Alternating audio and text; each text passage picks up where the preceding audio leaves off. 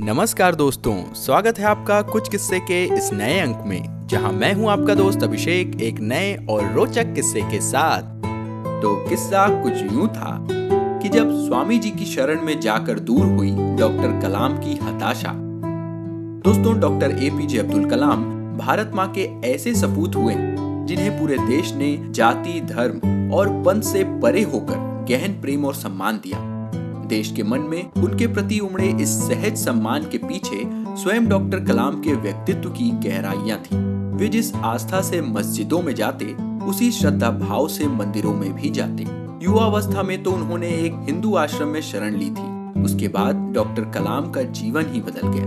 दोस्तों, किस्सा सन उन्नीस का है। हुआ यूँ था कि उस वर्ष डॉक्टर कलाम ने हिंदुस्तान एरोनॉटिकल लिमिटेड से वैमानिकी इंजीनियरिंग की पढ़ाई पूरी की। तो उनके सामने नौकरी के दो विकल्प थे, एक भारतीय वायुसेना में जाना और दूसरा रक्षा मंत्रालय में जाना। डॉक्टर कलाम ने दोनों में ही आवेदन किया और दोनों ही जगह उसे साक्षात्कार के लिए बुलावा आया।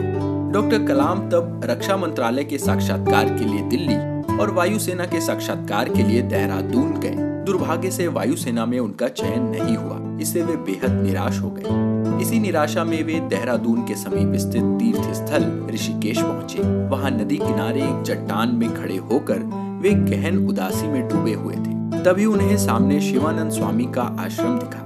डॉक्टर कलाम अपनी आत्मकथा विंग्स ऑफ़ फायर में लिखते हैं, मैंने उस आश्रम में प्रवेश किया तो एक अद्भुत ऊर्जा के तीव्र कंपन महसूस हुए। वहाँ कई साधु अपनी ध्यान साधना में लगे हुए थे। कलाम तब आश्रम के संचालक शिवानंद स्वामी के पास पहुँचे।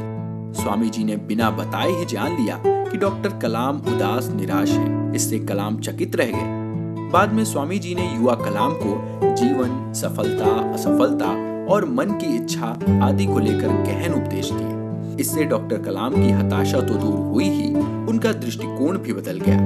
दोस्तों, हताशा, निराशा से उबरने के ऐसे ही प्रेरक किस्से हम आपके लिए लाते रहेंगे, लेकिन आज का किस्सा बस यहीं तक।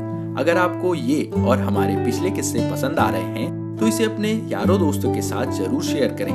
अपनी प्रतिक्रियाएँ हमें कमेंट्स के ज़रिए बताएँ, और अगर इसी तरह के और भी रोचक किस्से आप सुनना चाहते हैं तो हमारे चैनल कुछ किस्से को सब्सक्राइब या फॉलो करें और नोटिफिकेशन ज़रूर ऑन कर लें, क्योंकि अगले किस्से में आप जानेंगे कि क्यों गोलवलकर जी ने जेल से कहा, संघ का संविधान बनाओ। तो दोस्तों, आज के लिए बस इतना ही। जल्द मिलेंगे इतिहास में घटे एक और दिलचस्प किस्से के साथ। तब तक के लिए अपने दोस्त अभिषेक को दीजिए इजाज़त। नमस्कार, जय हिंद।